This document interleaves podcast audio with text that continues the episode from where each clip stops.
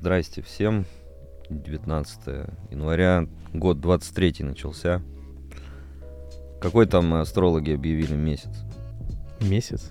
Ну и что там объявляли в это? Героя меча и магии, помнишь? А, месяц криптонов? Да, месяц криптонов, как обычно. Количество в замках возросло втрое. Количество инфо-цыган возросло втрое ввиду последнего пампа по битку с 16 до 20. Одного. Одного, да. Но печально вообще, что так быстро полезли наверх, это плохо. Хотя долезли очень быстро. Поясни. До... Ну, потому что когда очень быстро наверх, потом вниз еще быстрее происходит. Нужно сейчас позакрепляться где-то там на каких-то двадцатках. Слушай, ну это же вообще такая история для рынка очень свойственная. Чем у тебя уже волатильность сжимается, тем как бы больше амплитуда движений в конце этого периода. Да, пружина, да, да, да. Да, потому что у тебя в этот момент накапливаются там маржинальные позиции в одну и в другую сторону, стоимость риска падает, люди активно заходят, и потом mm-hmm. любое там маломальски значимое движение вышибает либо шортистов, либо тех, кто брал в лонг. В данном случае там закрытие шортов было небо... достаточно немаленькое. Да, немаленькое. И там э, сказали, что невозможно было в какой-то момент э, взять нормальную маржу с э, даже высокой ставкой там, по USDT. Угу. А у тебя же дисконты, они зависят от э, волатильности угу. и ставки риска. Угу. Вот пока вала маленькая, все активно раздают. Как только волатильность возросла, все дисконты сразу подняли. Угу. И потому что даешь плечо, ты же не знаешь, там вот он удвоится, утроится.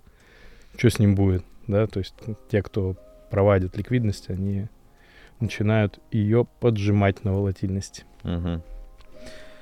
Ну, это, в общем, место предисловия. Такое. Да. Small talk. Small talk. А вообще сегодня хотелось бы обсудить э, несколько тем. Ну, новости так себе, конечно, без лишней, наверное, жесткости пока что. Слушай, ну там что из интересного выходило? Я просто не знаю, про какие конкретно ты новости говоришь. Да вот вчера. Вот, ну вот мы же никогда не ходим далеко. А, вчера помнишь, что было? По поводу того, что они объявили, что сейчас вот-вот там выйдет Минфин и всех там просто напалмом. Department of Justice. Да. Uh, да, всех... И uh... в итоге кончилось, э, соответственно, тем, что казино. Кончилось тем, что весь свисток ушел, или пар весь ушел в свисток. А здесь, наоборот, свисток в пар ушел. А, ну да, вот, ну просто, конечно, все сейчас, наверное, об этом уже расскажут, ну еще свои 75 копеек, это то, что э, вот эти криптозлодеи русские, они должны оставаться криптозлодеями в их глазах, в глазах э, американского US Department of Justice. А в своем глазу, как говорится, бревно не замечают упорно. Ну, надо снять мне кажется, информационный. Знаешь, это я когда-то разговаривал с э, ребятами, кто волю судеб занимался политическими технологиями, у них была такая история, как замылить повестку. Угу. То есть, если тебе нужно, чтобы сообщение какое-то ушло из обсуждения, из резонанса, тебе нужно его заместить какими-то другими инфоповодами. Вот Сэм Бэнкман Фрид куда-то исчез, вместо да. него какие-то новости начали там появляться. Ну, нужно показать, что в России еще люди хуже, чем Сэм Бэнкман Фрид. И вот они нашли этого, как его, дым, легкодымов. Да, я единственное, знаешь, что не понимаю, почему они продолжают ездить в Майами? Да, да, да, вот Вот, вот я просто, если ты, э, ну, в принципе, да, то есть даже не занимаешься ничем таким, ездить туда, мне кажется, это, ну, какой-то дополнительный риск в текущей повестке. Вообще Майами это что? Это что это вообще? Штат Флорида? Нет, нет, я понимаю. Вот для русского человека нужно понять, что у него э, внутри при слове Майами происходит, что он там видит. Вот эти вот бикини, вот я сразу вижу несколько а, тем. Спасатели Малибу, да? Да, да, ну, да. Я да. понял. Кабриолет. Молодая Памела Андерсон. Да, угу. Памела и... Ну и все.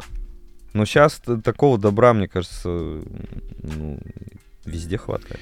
Ну, слушай, там, говорят, большая диаспора русскоязычная. Mm. Вот. Люди многие ездят из-за этого, да, там какие-то бизнес-контакты, видимо. Но просто специфика твоей деятельности, об общий внешний фон из Азии вылазить.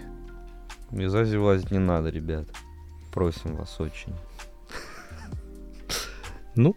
Особенно в эти э, резервации для американских пенсионеров. Типа Майами. Но это все же просто фасад классный из бикини и кабриолетов. А под этим это в основном 85% э, стареющих, дряхлеющих тел. Э, в общем, ладно, не туда нас понесло.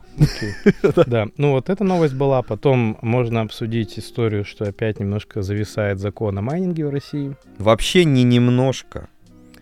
Он просто сказал, что на февраль возможно теперь и не алло.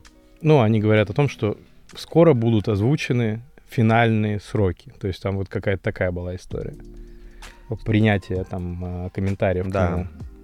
Плохо для институционального спроса, хорошо для тех, кто не хочет это все в белую выводить э, историю. Вот э, выводы из этой, из, из этой проволочки, скажем так, временной. А, и, в общем, непонятно-то. Позиция ЦБ ясна. Сдавайте все в Росагромайнинг. Роскриптомайнинг. И который будет под мегарегулятором. Остался а, банк специальный под это сделать. Да. Э, крипто, крипто Госбанк. А позиция всех остальных, ну уж лучше тогда пусть остается как было, что вот, давайте не плодить вот эту сущность промежуточную. И все. И, и пад. Пад, э, который кто-то сверху должен разрешить, а разрешить, я так понял, может только президент, потому что тоже премьер-министр даже не имеет возможности влиять на центральный банк.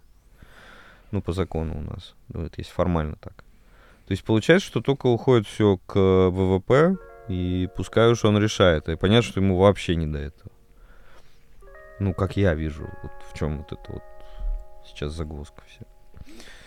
Вот, ну еще можно, наверное, там остатки прессинга на CZ. По-прежнему. Ну, там по-прежнему, да. Да, идет какое-то давление. И из того, что еще проскакивал, ну, халвинг, Халвинг, да, на, на носу остается год, и я вот говорил в том году, что это будет давлеть как тень. Это крутая вообще буллиш история э, фоновая, потому что вот-вот и все станет в два раза меньше выпускаться. Миссия в два раза меньше, майнеры не смогут продавать столько, сколько продавали. И хотя мы уже разбирали этот момент, что майнеры вроде как не влияют э, с точки зрения объемов, но влияют, наверное, с точки зрения психологии больше сейчас на э, рынок. Ну ладно, бог с ним, с новостями. Вот из таких глобальных двух тем. Первое, вот хотел я обсудить философская тема. Э, откуда приходят деньги в крипту сегодня? Если где-то прибыло, где-то да. должно убыть. Значит, где-то должно убыть. И э, вторая тема это суперский доклад э, компании, которая называется Luxor, американской, как обычно. Суперский про э, то, как обстоят дела с хешрейтом, со сложностью, с майнингом, э, что ждать э, в 2023 году. И Конечно же, вы его не читали, хотя вложили много денег в майнинг, не так ли? Вопрос останется без ответа. Да. Это, Почитаем в комментариях. Это, ну вот вообще просто, да. Хэшбрик, кстати, запустил чат. Да. В котором можно... Что-то спросить. Что-то спросить и, возможно, даже получить какой-то ответ. Но это не точно. Вот, давайте пока, ну, я не знаю, ну, давай начнем э, с э, техники то есть вот с этого отчета, а философию оставим на, второй, на вторую часть. Да. А, что у нас по отчету? Отчет э, очень большой, и сегодня хотелось бы разобрать половину. Ну, ровно столько мой коллега успел прочитать да. к этому подкасту, поэтому я думаю, что эти цифры не, ну, случайно. Ну не то, что прочитать, а прочитать и осмыслить. Осмыслить же очень важно. Осмыслить очень важно. Так, смотрите, у нас получается что? Э, год был наихудший для майнинга вообще за всю историю наблюдений.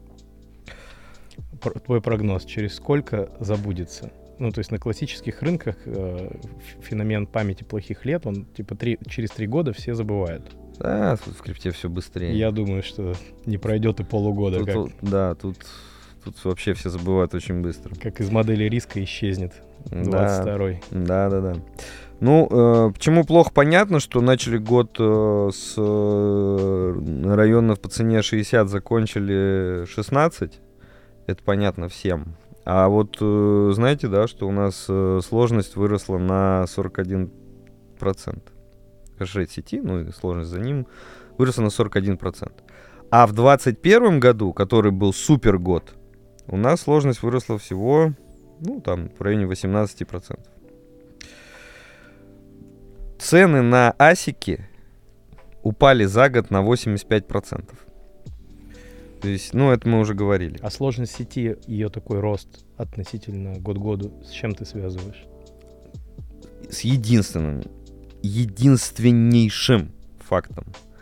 Все заказы, которые были сделаны на супер рынке 2021 года, практически все пришли в стойки э, в 2022 году. То есть... Такой идеальный шторм. Это идеальный шторм, да. То есть получилось увеличение мощности да. против падения цены.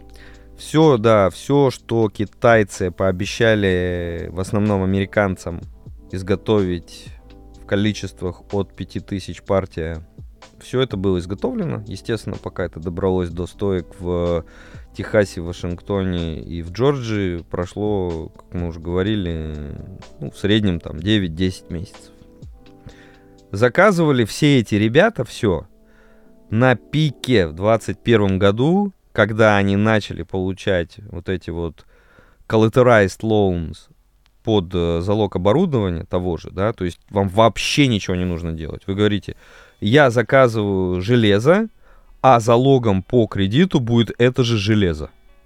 Ну, то есть это может сделать, в принципе, любой чувак, у которого есть нормальные в телефоне там 5-6 имен, который он может набрать. Ну, и попросить финансистов э, организовать подобное финансирование. Вот так сделали несколько десятков публичных майнеров штатов. Третий еще компонент идеального шторма это низкие процентные ставки по таким займам. Да, да. Вот. Собственно говоря, ну, мы говорили про это несколько раз, просто это еще как summary такой, да, от этого года, который у нас закончился. Ну, кстати, майнеры заработали практически 10 миллиардов долларов в 2022 году. Это гораздо больше, например, чем в 2020 или в супер году, который называется у нас 2017, он тоже был очень хороший. Просто понимаете, вот эти 10 миллиардов долларов, ну, то есть это эквивалент битка, который они намайнили, он теперь размазался не э, там по двум тысячам э, юрлиц, или, не знаю, там, физлиц, да, а по x10 этого количества, то есть по 20 тысяч. Получается, что на каждого актора в этой системе пришлось гораздо меньше долларов, чем в том же 2017 году. Ну, для справки, в 2021 году эквивалент долларовый был в районе 17 миллиардов долларов. То есть, по идее, с 17 до 10 упала вся индустрия по добыче, но понятно, что, как я уже сказал, это более тонкий слой получился на каждого из участников этой добычи. А, ну, в общем-то, понятно, что цены на э, асики очень сильно снизились. И одной из метрик, которые на рынке существуют, э, это цена на петахэш в день.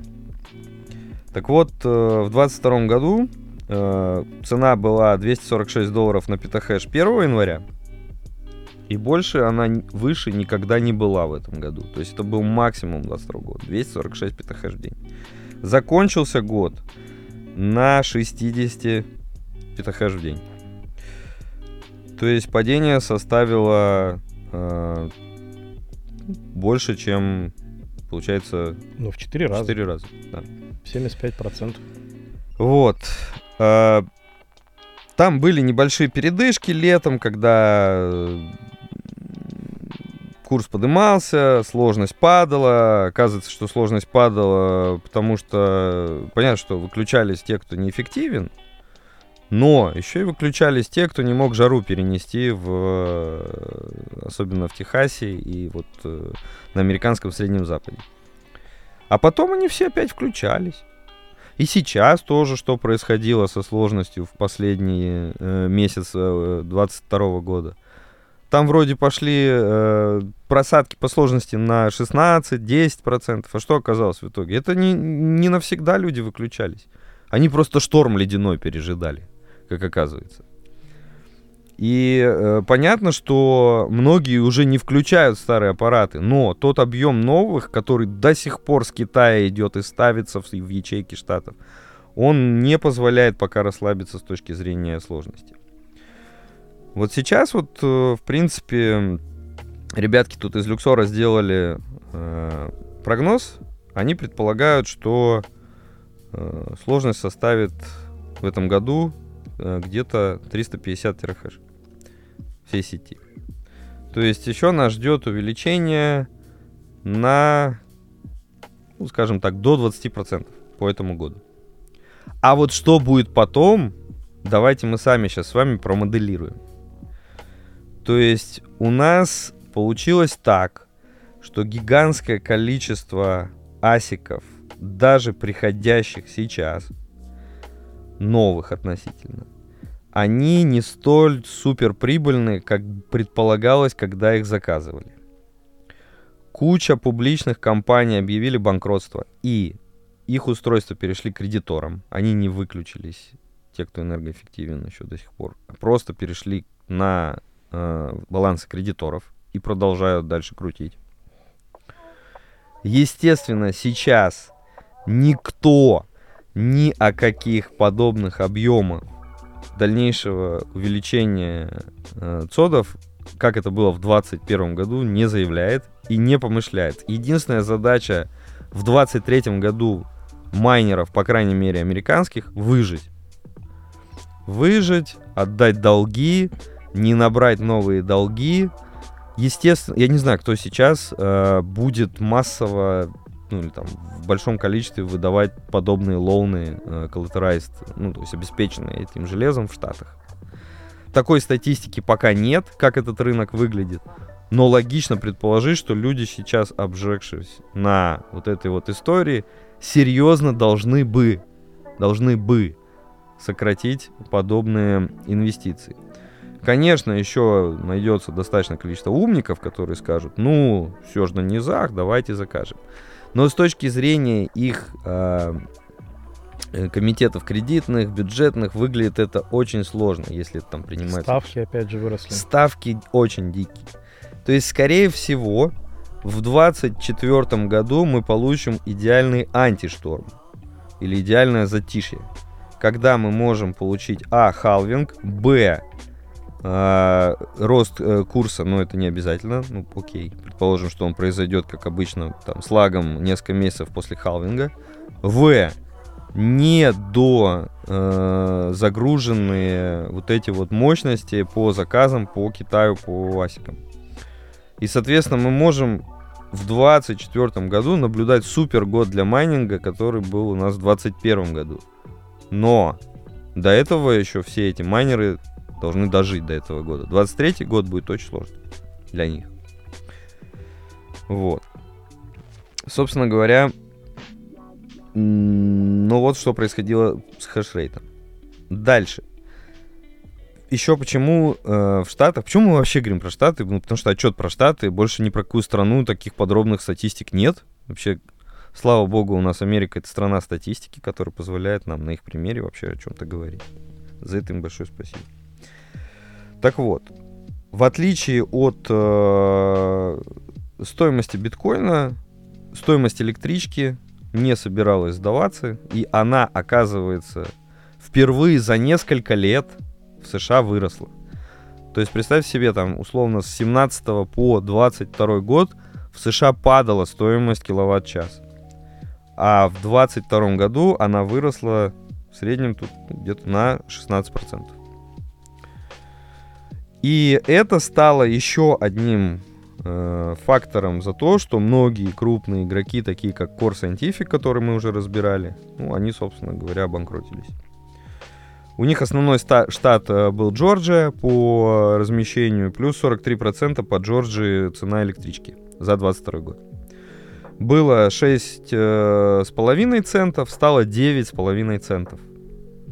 То есть, условно, они были на уровне России в 2021 году, а в 2022 году они стали выше, чем Россия. И вот, как видите, ну, я сейчас говорю в среднем по э, России по ценнику электрички.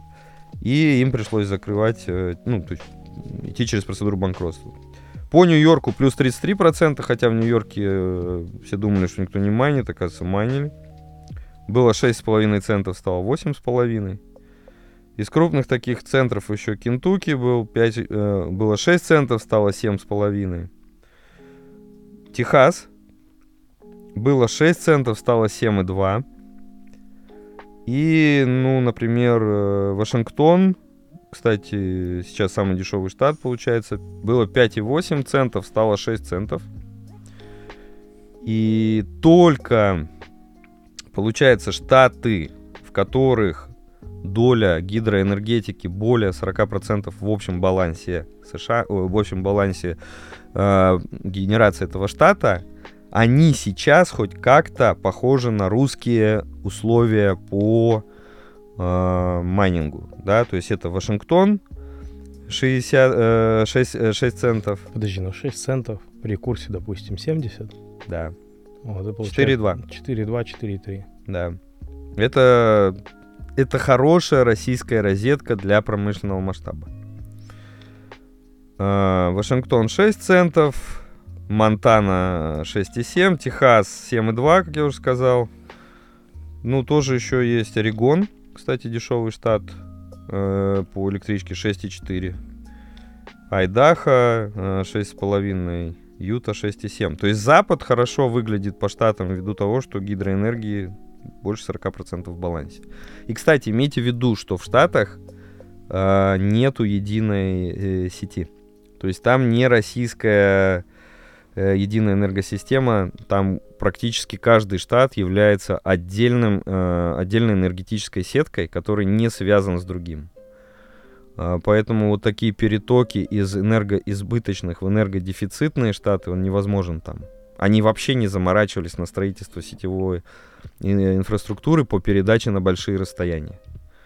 И э, поэтому, э, ну, вот нужно понимать, что каждый штат это более-менее обособленный рынок, в отличие от российской э, ценовой зоны. У нас там, в основном три основных зоны. Первая, вторая и не ценовая, как она называется. То есть Урал, э, то есть центральная Россия Урал, вторая это Сибирь, Дальний Восток, а третья это, ну, Сибирь точнее, а третья тут как раз э, оторванные от э, общей генерации э, районы, это Дальний Восток, север, Арх, э, северо-запад, то есть Архангельская область, вот, вот такие вот анклавы, скажем так, энергетические. Поэтому э, вот здесь вот можно сказать о том, что мы сейчас при курсе 70 получили равные условия по э, базовым костам на майнинг, э, равные условия с некоторыми э, американскими штатами. Но основная часть американских штатов вывалилась э, в категорию не, э, ме, точнее, менее, энергоэффект, э, менее э, энергоэффективных по сравнению с российской розеткой.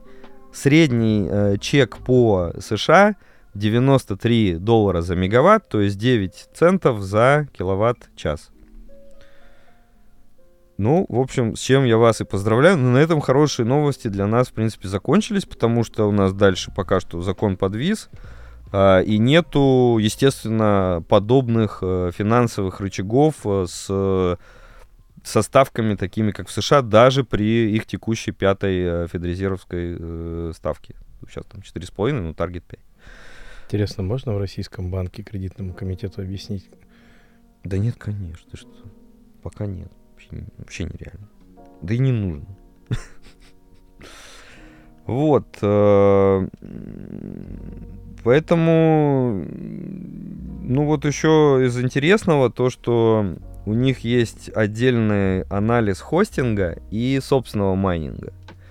Вот они говорят, что раньше хостинг, то есть это гостевые да, устройства, которые э, размещаются на э, генерирующих объектах, э, ну, они были, о, этот, эта цена была где-то в районе 6 центов за э, киловатт-час. Сейчас хостинг, ну вот они приводят карту в отчете, я не вижу меньше, чем 7,5. А, вот Техас это 8, Орегон 7,5 центов и э, Вайоминг 7,5. Ну, вот Агая 7,2 есть. Ну, то есть вот 7, не, меньше 7 нет уже. Все. То есть э, ни, я про то, что никакого теперь базового, скажем так, преимущества у штатов нет. В, а это все-таки базовая вещь для майнинга. Там, ставки финансирования это уже более такая комплементарная штука. Вот 22 год привел нас в эту точку. А оставшуюся информацию там из отчета Запроцессим в следующий раз, выдадим следующий блок. Философский вопрос подъезжает. Философский вопрос подъезжает. Да, философский вопрос, а Откуда где... Откуда деньги, Зин? Откуда деньги, Зин, да. Ну, ну ты-то сам думал. Слушай, ну, у меня опять же такое, знаешь, академическое немножко представление о движении денег в целом. Угу. Ну и знаешь, как это, классическая экономическая теория говорит о том, что приток денег в риски должен сопровождаться снижением ключевой ставки. Да. То есть, если у тебя ключ идет на снижение, ну, в мире, да, в целом стоимость денег падает, то количество денег в рисковых активах, которые потенциально могут дать там большую доходность, оно растет. И наоборот, когда у тебя ключевая там ставка в среднем процентная растет, у тебя, соответственно, доля в рисковых активах в портфелях должна снижаться, потому что у тебя там ну, более качественные активы начинают генерить там чуть больше денег. Здесь интересно, да, потому что у тебя в моменте ставки вроде как вверх в среднем по больнице, а приток все равно есть. Угу. А он же есть. Зафиксировали как раз последние, по-моему, там две или три недели приток именно новых денег на рынок. Да. Вот. Поэтому интересно, конечно, подумать о том, откуда они взялись. Если это доля частных сбережений, если это доля каких-то денег, которые были выведены в кэш, потому что по 22 год он еще чем не типичен. Для нормальных институционалов, да, там хранить деньги в кэше, вот именно в кэше, это, ну, как бы мавитон. То есть утилизация должна быть ликвидности там высокой а при этом там тот же Рейдалио там и все остальные ребята, они вот в первый год, когда они заговорили там, что вот давайте там не смотреть ни на что, там, тупо в кэш. Вот, поэтому, возможно, это какой-то обратный переток из избыточной позиции кэша. Угу. Ну, так, если мои размышления по этому поводу. Ну, вот я здесь, как бы, знаешь, больше хотел подойти с точки зрения двух вещей. Первый, генератор э, кэша ну даже не кэша, а генератор вот э, денег. И второе это трансмиссия. Условно, двигатель трансмиссия. Что, что, что передает этот э, крутящий момент на колеса, скажем так. Воспользуемся э, автомобильными историями. Что, э, что, через что этот кэш или, окей, безнал, э, без, кэш в безнале э, перетекает э, в, в крипторынок? Через что? Вот если мы отвечаем на первый вопрос, э, окей, ну, здесь все достаточно просто. Правительство печатает деньги, оно их печатает в безналичном и наличном виде. Эта масса увеличивается практически всегда, за исключением 20, ну вот, например, э, за исключением э, периодов, когда идет повышение ставки и изъятие из оборота денежной массы. В Штатах это был ровно 22 год, который у нас закончился. В России это не был 22 год. Мы продолжаем печатать деньги, и э, очень сильно выросла денежная масса в Российской Федерации, особенно э, вот в конце 22 года, как было заявлено. Вот я сейчас смотрю.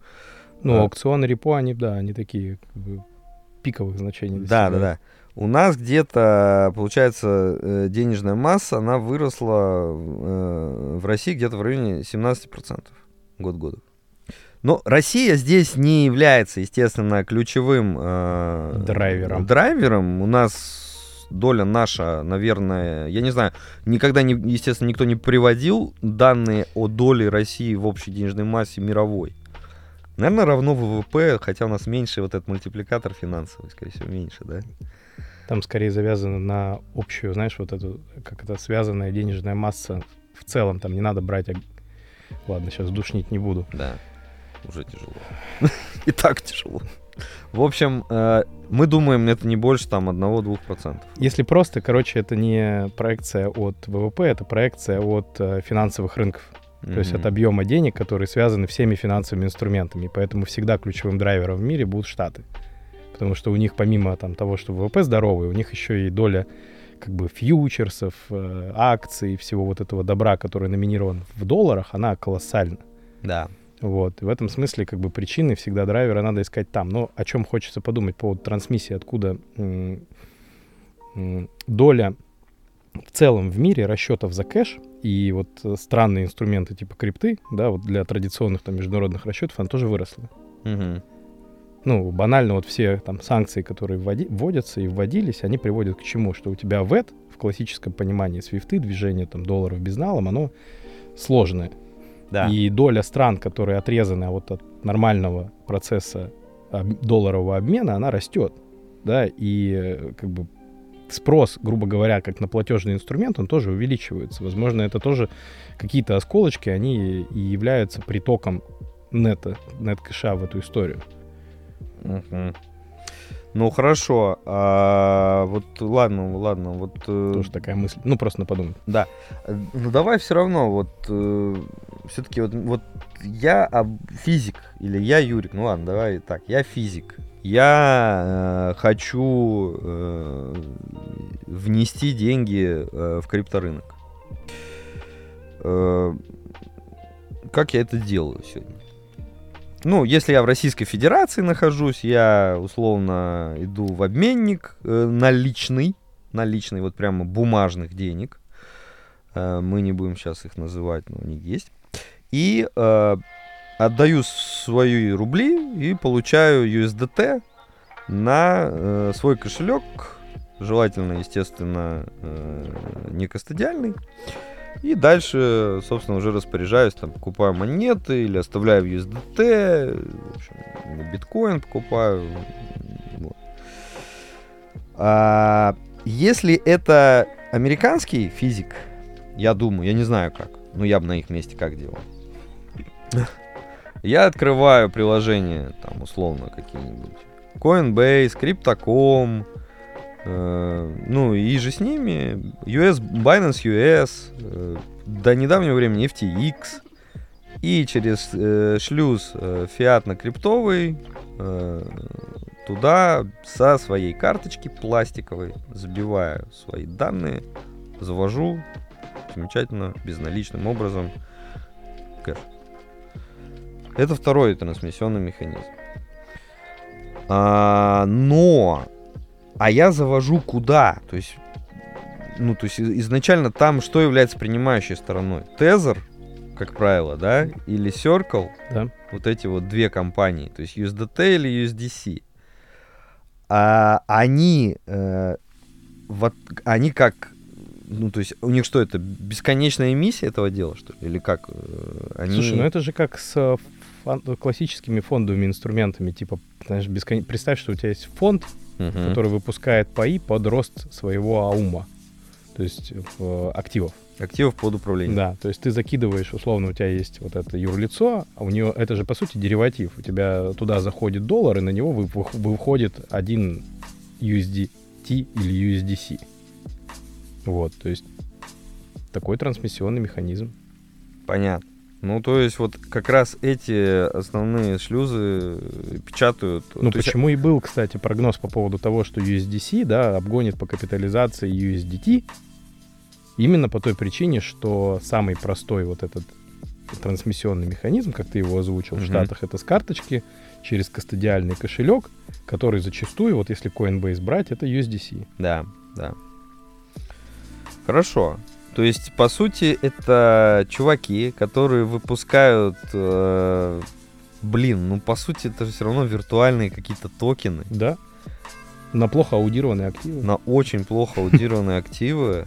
И вот я хотел на этом просто заострить внимание. Это настолько, скажем так, непрозрачный, серый и дол- должный дать, обязанный дать сбой когда-то канал, Напоминает запив коммерческой недвижимости. Да.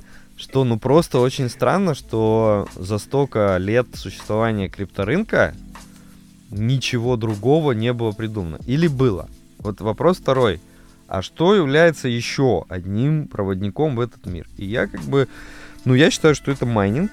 То есть это достаточно простой и более а, эффективный с точки зрения э, даже шлюза э, канал именно эффективный с точки не, не с точки зрения там комиссионных э, издержек или рисков, а как бы так сказать более м, безопасный что ли с точки зрения посредника Ну, канал. Слушай, он... да, я понимаю, к чему ты клонишь, что по-хорошему здесь ты все контролируешь. Да, То есть вся физика процесса, она на, на твоей стороне. Ты знаешь, сколько ты устройств купил, куда ты их поставил, то есть они у тебя физически существуют, то есть стоимость, связанная материальным активом. да.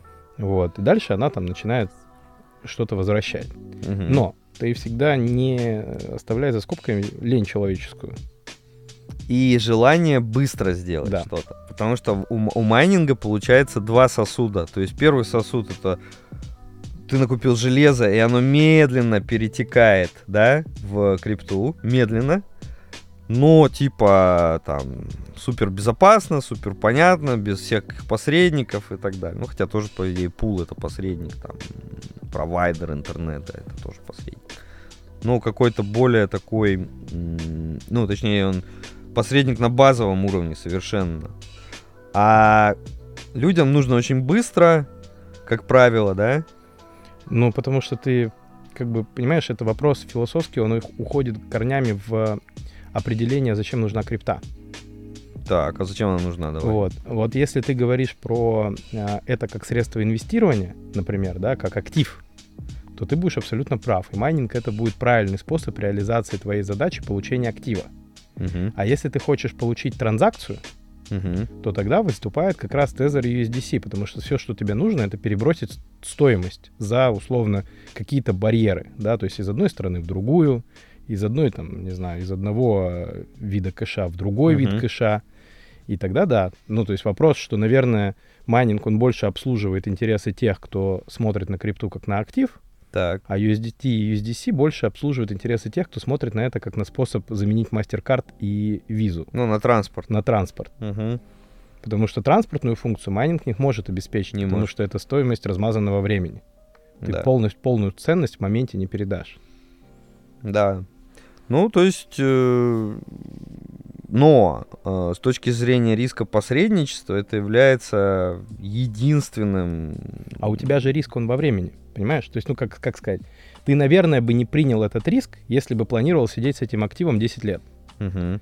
Но ты принимаешь его, если он у тебя, условно, на неделю.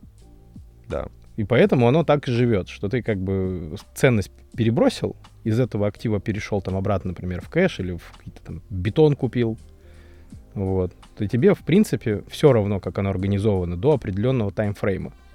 Да. А вот интересно, если все-таки произойдет скам Тезера, то есть, э, ну, там что-то произойдет такое, Но что... Я персонально расстроюсь. Нет, я понимаю, что расстроятся практически все вообще, кто с криптой связан.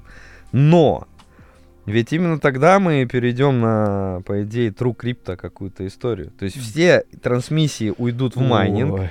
Ты знаешь, мне кажется, ты очень, как это, хорошо думаешь о людях. Мгм. То есть это, это же, ну, как бы, это типа, ты говоришь, есть learning curve, да, то есть ты один раз обжечь, об, об, обжечь, это? Обжегшись. да, обжегшись на каком-то активе, ты второй раз в такую историю не впишешься. Да. Но человеческая история говорит, что ты не прав, Что ее нет. что ее нет, потому что сколько централизованных площадок падало кверху пузом, Да. но при этом как бы это вызывало только увеличение концентрации у других централизованных площадок, Да, ну как сейчас Binance. как сейчас Binance происходит. Да. Поэтому я думаю, что если э, там предположить падение Тезера, то вместо того, чтобы люди стали в True Crypto заходить и больше на это смотреть как на актив, делать поправку на риски, скорее всего, просто появится какой-нибудь красавчик, который скажет, а у меня правильно проаудировано все это. У меня такая же хрень, но она почему-то более безопасная. Несите сюда. И понесут. Ну, если там особенно будет сековский какой-нибудь регулятор, э, ну, регуляторный штамп, что approved by, да, сек.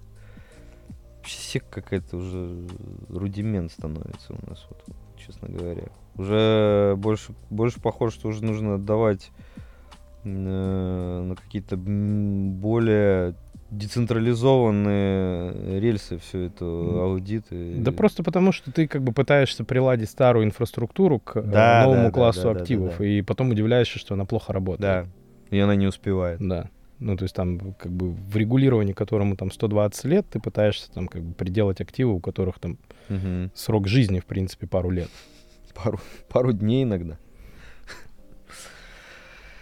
Да, ну то есть, э, хорошо, то есть прямого пока что трансмиссионного механизма э, я взял рубль и, э, ну или доллар э, с карточки и э, купил биткоин, его мало кто использует. Или, я, или купил эфир. То есть, наверное, все равно... Может быть, кстати, еще ответ в токенах каких-то, да, то есть э, в... да, это тоже такая мысль, которую, над которой надо подумать. То есть же транзакционный механизм, он сейчас вообще, в принципе, с криптой не связан. Ну, как таковой, если биткоин не брать скобки. Ну, USDT, USDC, это же не, не true крипт. Да. Вот, это просто как бы замена Протез. платежного шлюза. Протез. Да. Вот, а ты как бы должен за там фиатный доллар купить настоящую там true крипто ценность в моменте. Да. Ну, ты прав, что это там какие-то должны быть там, DeFi инструменты, что-то такое. Наверное. Что-то из DeFi. Ну вот э, все там, э, условно, наши пациенты, они, как правило, вначале покупают э, USDT, USDC, а потом уже там думают, что с ними делать. Там, ну вот пока это неизгладимо. Но, а вот с точки зрения массы, массы денежной, да, вот именно, а что, что, что в крипте за масса, откуда она берется? То есть это новые проекты, как они получают стоимость? Вот тоже вопрос очень хороший. Ну, понятно, что Тезер получает стоимость с помощью как бы эквивалентного обмена один к одному. А за счет чего получают стоимость все остальные проекты? За счет того, что туда Тезер перетек. Ну, то есть я делаю новый токен, условно там биткоин 2.0. Какая-то часть э, отсосалась со старого, перетекла в новый. Ну, то есть ну, наверное, наверное, получается так, да? А у тебя с классическими активами та же самая история? Да, да. Но все тогда, и, то есть получается, что, ну, и сейчас единств... биткоин является единственным а, proof of work механизмом, который еще сам к тому же по себе э, генерируется независимо от денежной массы. Да, он не является проекцией количества денег Да, фиатных. да. Все остальные являются.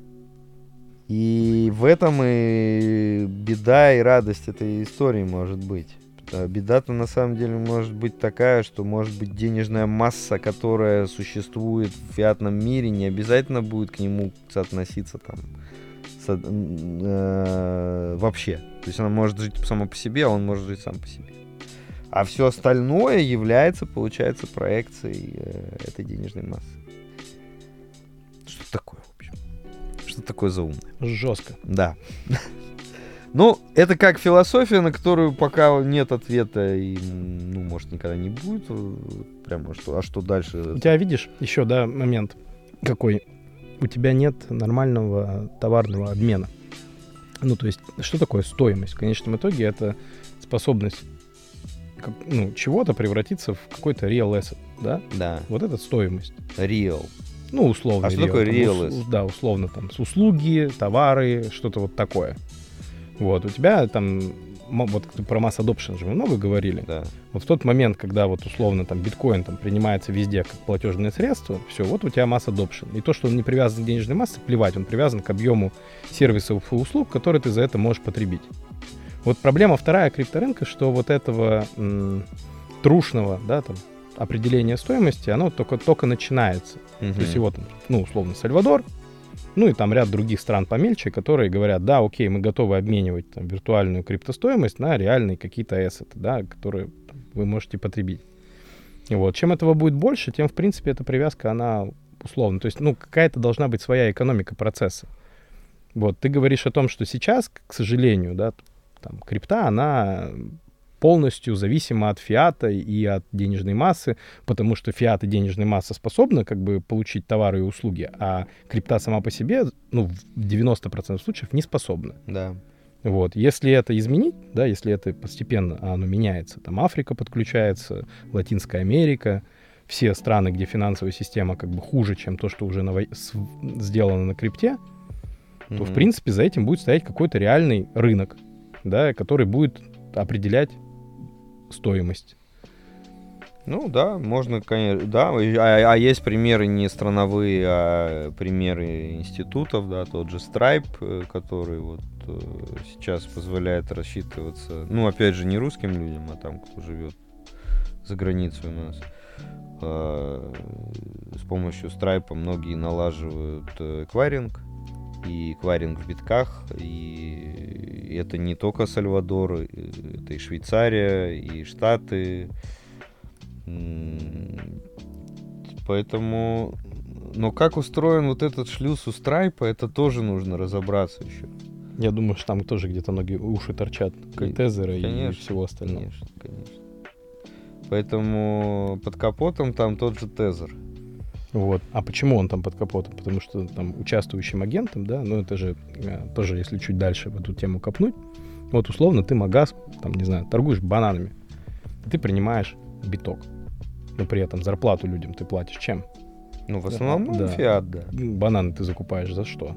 Вот, вот в тот момент, когда вот эта вся цепочка логистическая, да, там она не просто там один конкретный киоск, который это принимает, а вся как бы модель бизнеса сможет быть построена на альтернативе какой-то, вот тогда заживем. Ну, как э, мэр там Майами как раз, пресловутого уже. Тоже, или Нью-Йорка, или там много мэров у них уже получают в битке зарплату. Маск, наверное, скоро скажет, что будет зарплаты в доккоинах в Твиттере. И будет прав. Тогда, тогда уволятся те, кого он не уволил в первую волну. Да. Ну, классно чувак вообще троллит всех, да, вот запустил эту историю с э, опросом про Давосский форум. Типа, доколе вообще там 500 человек богатых э, в не очень хорошей физической форме будут нами управлять. Так, интересно, дисраптит прям вот. Ну, вообще, знаешь, я в какой-то момент словился на мысли, что это Кеннеди нашего времени. Да, да, да. Похоже, недолго. ему. Надеюсь, что нет. Пожелаем ему Да, долгих- пожелаем ему долгих лет. Он важную роль выполняет. Да, да, да. А, ну вот, в общем-то, вот такие вот Мысли. мысли на сегодня. Вообще в этом году хочется сделать э, подкасты с э, приглашенными актерами. М, Массовка. Да, давай попробуем. Давай. И еще хочется немножко интерактива добавить. Что это значит? Ну, может быть, не знаю, там какие-то опросы по темам, Мгм. или э, там вопросы, вот если вот чат он разовьется, и там Мгм. будут какое-то количество вопросов собираться, мы на основании них будем делать материал для подкаста. Ну, чтобы это была дорога все-таки с двусторонним движением, где аудитория определяет тот контент, который ей по-настоящему интересен. Ну, согласен, да. В общем, попытаемся что-то в этом году, какие-то нов- н- новшества привнести. Посмотрим. А вы слушайте. Давайте обратную связь. Или прямую хотя бы. Все, спасибо большое. Да. Будем закругляться. Всех с наступившим Новым годом. Надеюсь, он нам принесет что-нибудь хорошее. Много радости. И вам долгих лет. Пока. Всем пока.